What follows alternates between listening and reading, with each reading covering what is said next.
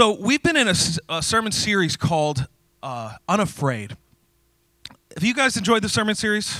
Uh, the folks that have been here, I, I've enjoyed it very much because uh, we, we all have things that, that, that make us afraid. We all have things that actually hold us back. I love that song, um, uh, No Longer Slave, uh, because it really speaks to what Jesus does for us, which is Jesus sets us free from being slaves to fear, and suddenly um, we're, transformed. And our life is not oriented or driven by fear, but by love, which is one of the uh, amazing exchanges that happens through the power of Jesus Christ. Now, we talked a little bit about in our first week about fear of failure, which is a very real thing. We also talked about fear of our circumstances. And believe it or not, we, we did not plan this. The Holy Spirit sometimes orchestrates our steps much better than we could personally because um, we, we had changed our sermon series, and uh, about a week and a half ago, um, uh, Pastor Terry, our senior pastor, uh, said said to me, I, I think I want to change it. We, we should do fear of the other. Um, fear of the other. And, and uh, I said, okay, well, interesting uh, topic. And then Charlottesville happened. And I, I uh, you know, I, I have a CNN app on my phone, and I, I was opening it up and saw um, hundreds of, of torches in the night in Charlottesville and I, I had no idea what was happening. It was a white supremacist march, um, and I was shocked. I was shocked uh, in, in 2017 in, in our nation uh, that, that we could see something like that. And then, of course, the events of the following day where there was protests and counter protests, and, and uh, uh, a young woman uh, lost her life. And uh, it's, it's ignited this, this moral crisis in our country right now. Um, I remember uh, when 9 11 happened, um, a lot of times these things ignite us and, and get us angry, and we start looking for someone to blame. And I remember when 9 11 happened, I was in a world religions class. And um, our world religions teacher was tr- tr- imploring us to not blame all of Islam for 9 11. Um, as was our president at the time, he, he, was, he was saying that this is not the whole religion. Um, and, and I remember a student in my class yelling at the teacher, Well, then why are all the moderate Muslims not standing up and saying that this is terrible? Why are they not standing up? And, and, you know, like everybody else, I was angry and I was looking for someone to blame. And I said, yeah, yeah, why? Why are they not standing up and, and saying that this is, this is a disgrace? Why are they not stand, standing up and saying this is a shame? And because of that, I, I, I thought, you know, some, sometimes uh, it's hard to know what to say, and sometimes it's good to be silent, and sometimes silence can really hurt people. And I think that the church, we, the church, need to voice the fact that what we saw was racism and what we saw was evil. Um, I said this last week um, that I used to think that racism was a thing that our grandparents dealt with. Um, one time I was at a uh, retirement home visiting uh, a family member, and I struck up a conversation with a with a guy, and it he was he was really funny. He had a lot of funny stories, and he he had worked at um, Anheuser Busch Brewery, and he would tell me really funny stories about working there. And uh, he started telling me that um, they used to drink on the job at Anheuser Busch. Did you know that? Th- they could drink as much beer on the job as they would just have cases of beers. And he was telling me this. I was, I was, I was, you know, jaw drop. I thought that's crazy. And he said, yeah, we would drink as much as we want until one guy drank too much and crashed the forklift one too many times. I thought, isn't one one too many times? And so he was cracking me up and, and telling me all these really hilarious stories. But then it kind of took a dark turn um, he, he started telling me about how once uh, an African American guy uh, started working there. Uh, this older gentleman did not uh, use proper uh, names for folks, and so he didn't use that term even. Uh, but he told me about an African American gentleman who started working there, and he said, and this guy was so uppity that he came in wearing a $100 suit for his first day because he thought he was better than us. And so my eyes are kind of widening. I, why is he telling me this? He, now, get this. He thinks that this is still a funny story. And he said, um, so what we did was on his first day, in his uppity suit, we made him go into a cauldron so that it would and it was it was a really filthy cauldron. He had to clean it on his first day. So we ruined his suit.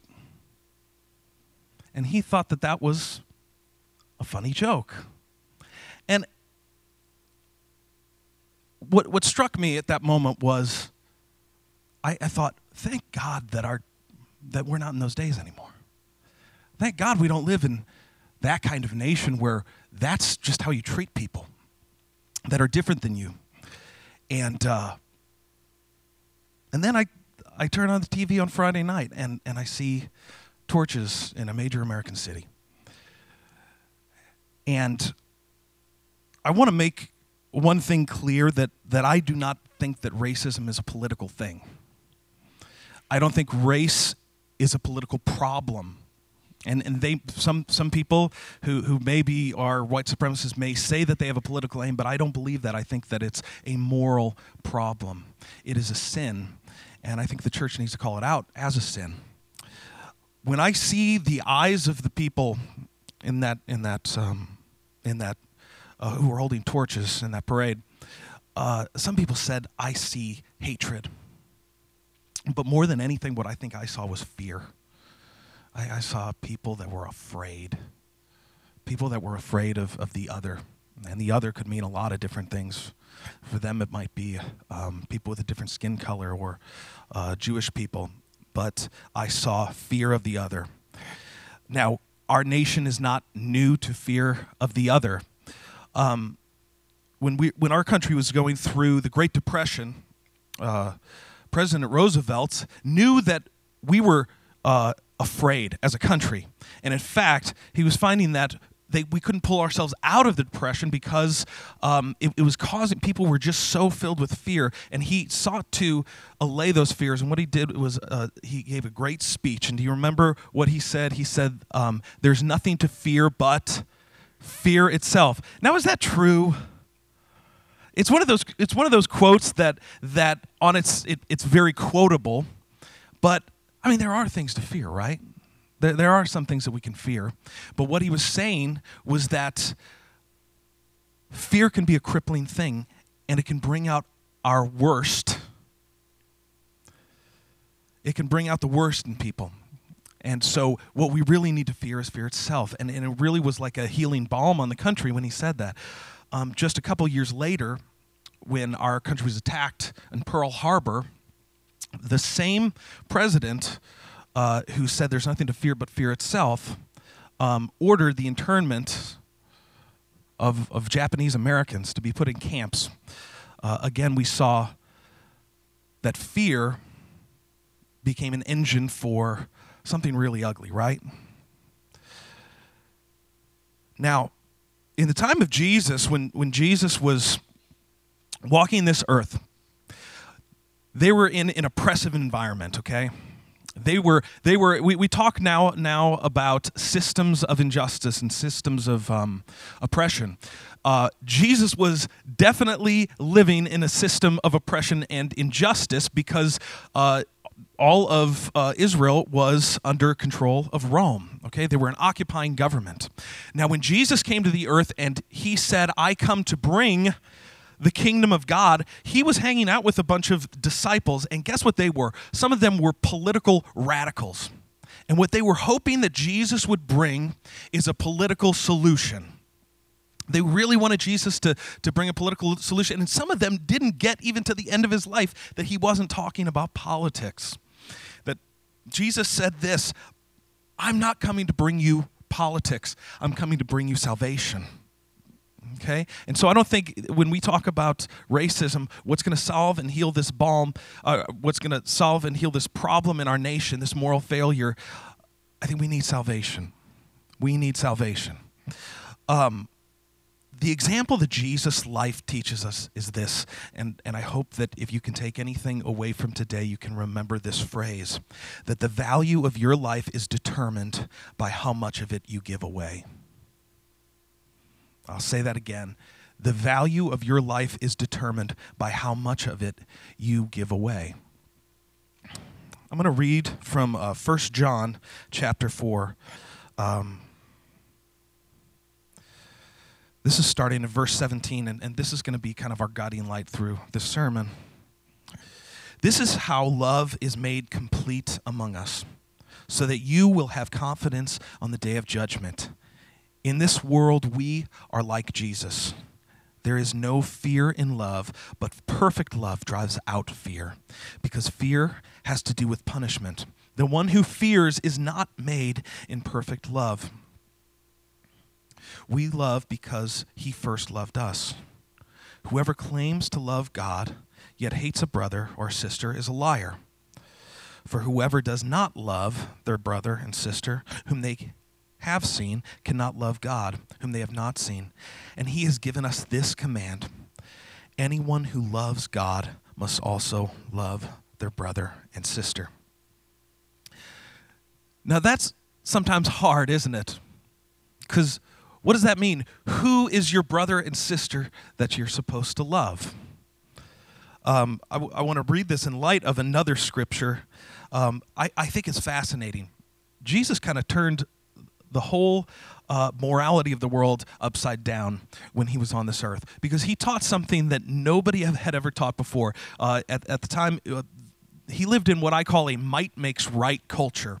So whoever was the mightiest and had the most strength, they were the people who ran everything, controlled everything. What Jesus came to the earth and said was not just love your family, not just love the people around you. He even said, love your enemies, which sounded crazy to everybody back then. Love your enemies.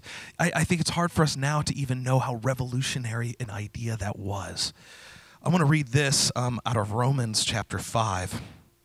You see, at just the right time, when we were still powerless, Christ died for the ungodly. I want you to catch that because I think it's really key. Christ died for the really nice people did Christ die for the Christians? Did Christ die for the people who have it all figured out, or at least they're trying? He died for the ungodly. And listen to this very rarely will anyone die for a right, righteous person, though for a good person, someone might possibly dare to die. But God demonstrates his love, his own love for us in this. While we were sinners, Christ died for us since we have now been justified by his blood, how much more shall we be saved from God's wrath through him? For if while we were God's enemies, listen, if while we were God's enemies, we were reconciled to him through the death of his son, how much more, having been reconciled, shall we be saved through his life? We're talking about fear of others. Did you know that one time you were the other to God? One time you were the other to God. That kind of reframes it, doesn't it? Christ died for the other. How does that mean you're supposed to live?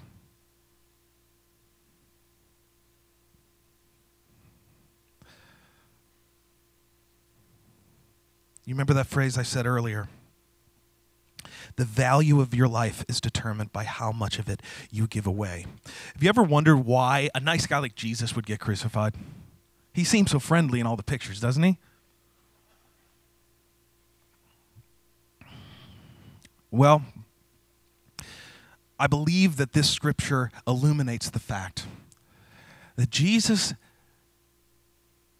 was crucified because he died for the wrong people. See, the religious leaders at the time thought they were looking for a Messiah. They did believe a Messiah was coming, but surely the Messiah would be coming for the religious ones.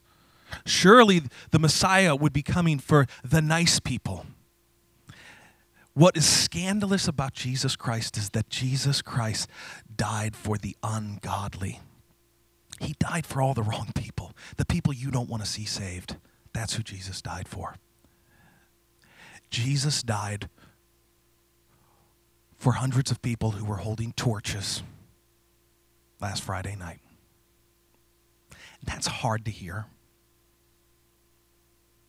That's hard to hear, isn't it? But that while we were Jesus' enemies, he died for us. So we need to understand that the value of our life is determined by how much of our life we give away. Now, I find um, I, I find this that that if I'm struggling in my relationship with God, um, I find the answers of the gospel very unsatisfying. So sometimes I just, when I say justice, I just want to see people pay. Anybody feel like that? When I when I say justice and, and, and I see people who have done horrible things, I just want them to pay for it. But what if what if that had been God's opinion of me? And so I find this certain dichotomy in my own mind where I feel like the church needs to stand very strongly against the kind of racism that we saw in Charlottesville last week. And we need to call it out for what it is. We need to tell our children what it is. We need to proclaim that that is not Christianity. We need to proclaim that that is not what we stand for, and we stand firmly against it. And at the same time, we need to understand that we've all got others in our lives, don't we? We have got people that we fear in our own lives. And maybe some of us, it's the people we saw on TV last week marching, and, and we fear them. But, but it's so important for us to know that the value of our life does not come from being part of a political protest, it doesn't come from our careers. It doesn't come from anything except how much of our lives, lives that we give away. And so, it's our call, and it's a dangerous call. Who's ready for some danger? It's a dangerous thing to be a follower of Jesus because guess what? You're called to love the other.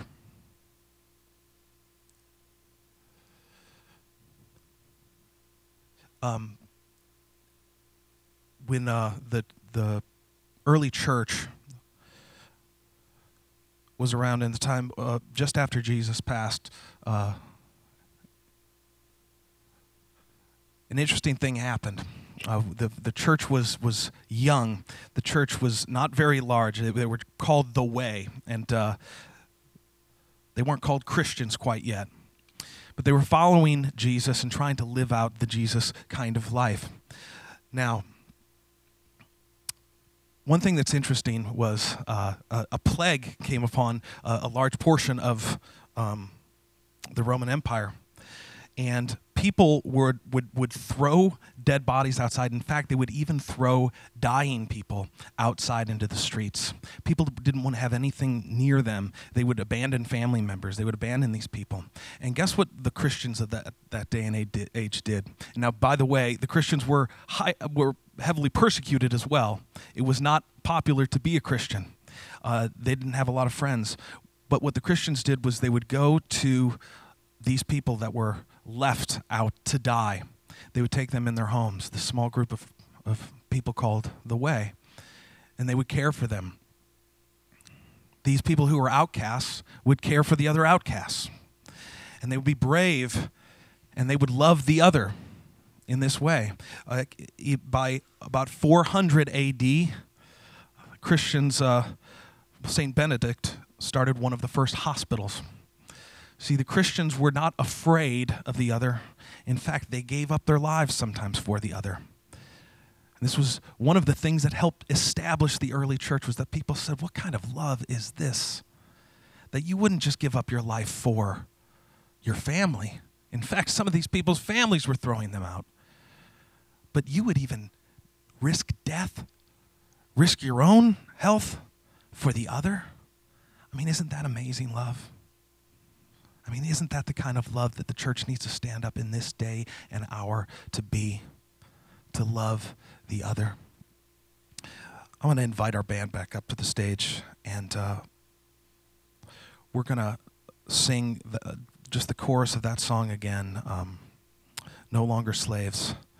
And, and I want to just pray this for all of us because it's challenging to try to live in love in such a divisive time. But that's where life is. So if you would just pray with me and we'll we'll ask for the spirit of God to rise up on the inside of us so that we can be a people whose lives are determined our value is determined by how much of our lives we give away. So pray with me now.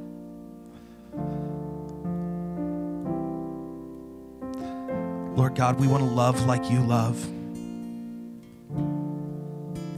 We want to give up our lives for your kind of love. Help us to walk this out, God. Show us what this looks like to have your kind of love in this day and this hour. Show us how we can stand firm, but live lives of mercy and peace. Don't let us be enslaved to the fears of those around us, God.